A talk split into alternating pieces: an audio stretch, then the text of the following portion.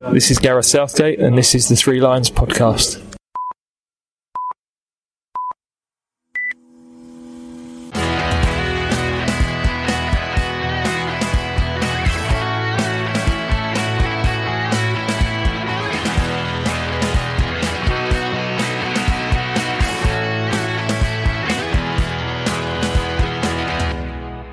Hello and welcome to the Three Lions podcast. My name is Russell Osborne and this is an independent England football supporters podcast. I hope you're well. Recently, I bought you the Young Lions episode, one where I spoke with Gordon McKay, who's over in Argentina and watching the under 20 World Cup. And he told us what it was like.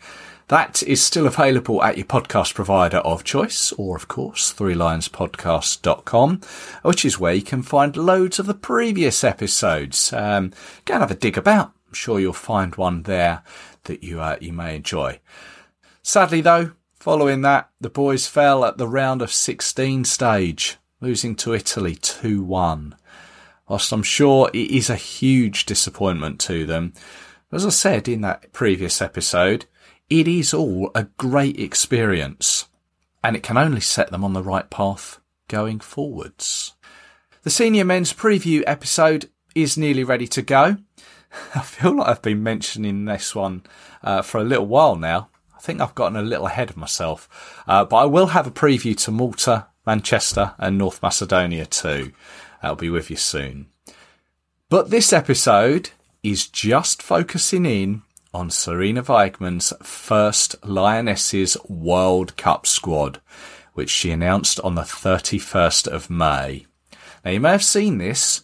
Rather than doing it at St George's Park, it was decided that it would be announced at Boldmere St Michael's Football Club, a grassroots non-league side in Sutton Coldfield. Like that. I like the way they've done that, the FA and the Lionesses. Really good. So, she announced a squad of 23. It is worth noting that the men's Qatar squad had 26 players, although on a match day, only 23 could be chosen. I genuinely don't know why there is a difference between the two. I guess that's something I'm going to have to uh, to look into and find out. If I do, I will let you know. Or if someone uh, could let me know, be most appreciated. It's a squad that we all know has had some well documented absentees. Beth Mead, Leah Williamson, Fran Kirby, and of course no Ellen White or Jill Scott from that Euro winning side either. It is still a squad though with a vast amount of experience. I'll go through it in a moment, but it's worth noting that seven players were part of the squad that went to France in 2019. Mary Earps, Millie Bright, Lucy Bronze, Alex Greenwood, Rachel Daly, Georgia Stanway and Keira Walsh. And three were also part of Mark Sampson's squad of 2015 that went to Canada and finished third. Lucy Bronze, Alex Greenwood and Jordan Nobbs. So there is experience in there, and that is important when going to a World Cup because the environment can be slightly different. Um, there's often a case of, you know, players getting bored in the same environment. Uh, but if you've got players that have already experienced that, uh, they can sort of ease in the players who perhaps haven't experienced that. Actually, this squad has six players who have never been to a full senior tournament before. And of course, with the, the Euros last year being played here in England, it would have been slightly different. I'm sure that the uh, the players at some point were allowed to go home to more familiar surroundings. Um, but when you're going to be over in Australia, then there's not anywhere that is so familiar, friends, family. Um, so yeah, they're going to be probably in a in a hotel that is unfamiliar. Anyway, that squad in full is as follows. We've got three goalkeepers, seven defenders, six midfielders, and seven forwards. The goalkeepers. Mary Earps, Hannah Hampton, and Ellie Roebuck. Defenders, Millie Bright, Lucy Bronze, Jess Carter, Niamh Charles, Alex Greenwood, Esme Morgan, and Lotte Wubben-Moy. In midfield, Laura Coombs, Jordan Nobbs, Georgia Stanway, Ella Toone, Keira Walsh, Katie Zelem. And then the forwards, Rachel Daly, Bethany England, Lauren Hemp, Lauren James, Chloe Kelly, Katie Robinson, and Alessia Russo. It is a squad with an average age of 25.6, 733 caps across it, and 114 goals. Lucy Bronze is the most experienced with 104 caps. Hannah Hampton the least with just two. Laura Coombs is the oldest player at 32 and Katie Robinson is the youngest at just 20. Ella Toone is the highest goal scorer in the squad with 16 goals to her name.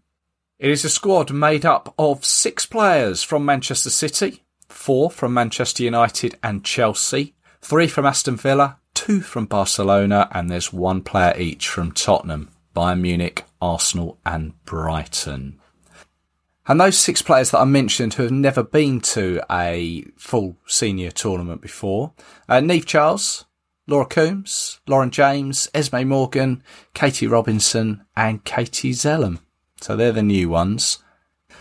Now, in Leah Williamson's absence, Millie Bright will take over the captain's armband.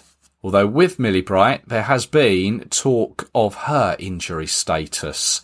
Uh, Sarina has said that she will be ready for the World Cup, but uh, have to have a little bit of concern if she's had no recent match action.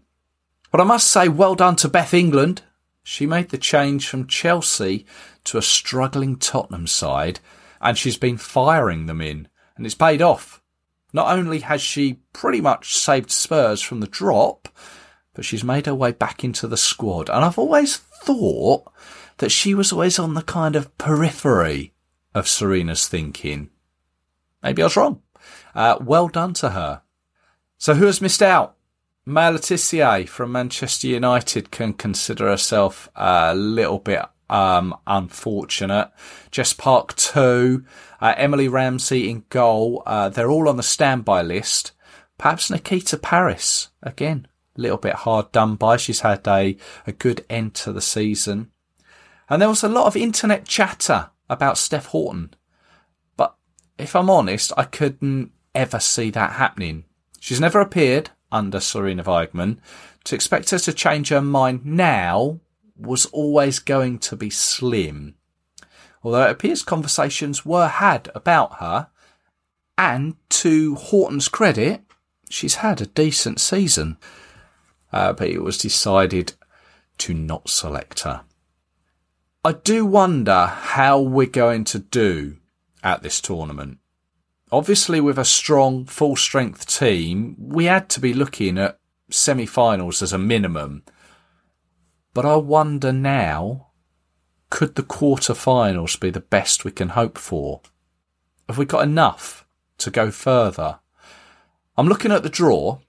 If we win the group or come second, we play either the winners or second place from Group B. Now that group features Australia, Canada, Nigeria and the Republic of Ireland.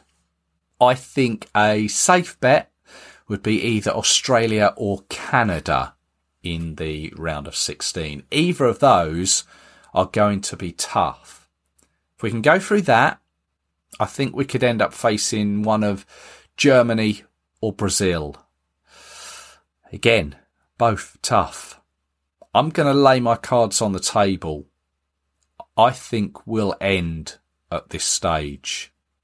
I don't think I'm being negative. I think I'm being realistic.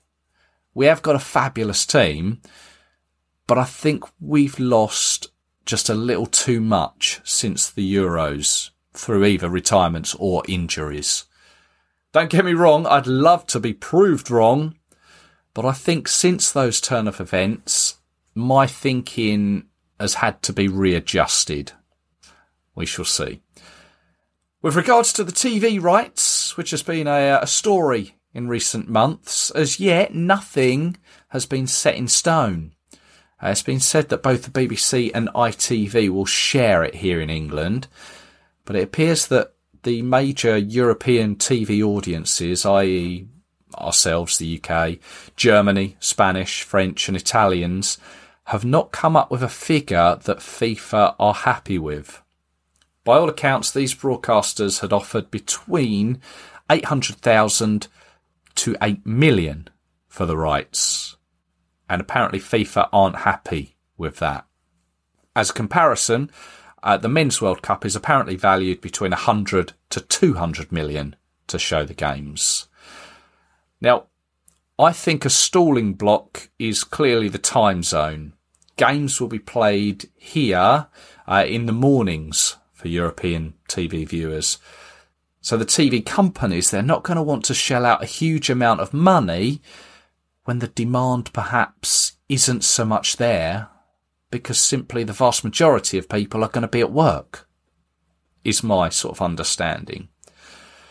I'm fairly confident though an arrangement is going to be made. The last thing any European broadcaster uh, would want is to not show it, but we shall see. Uh, also, we are still none the wiser about any potential warm-up games either, are we? Um, I was hoping that there will be something announced that we could maybe go to here in England before the team flies off. Delays are apparently happening because of the European Clubs Association.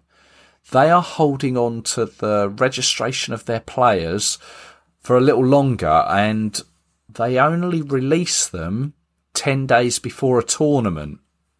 Uh, and in that time, well, there's little time to play any games, is there?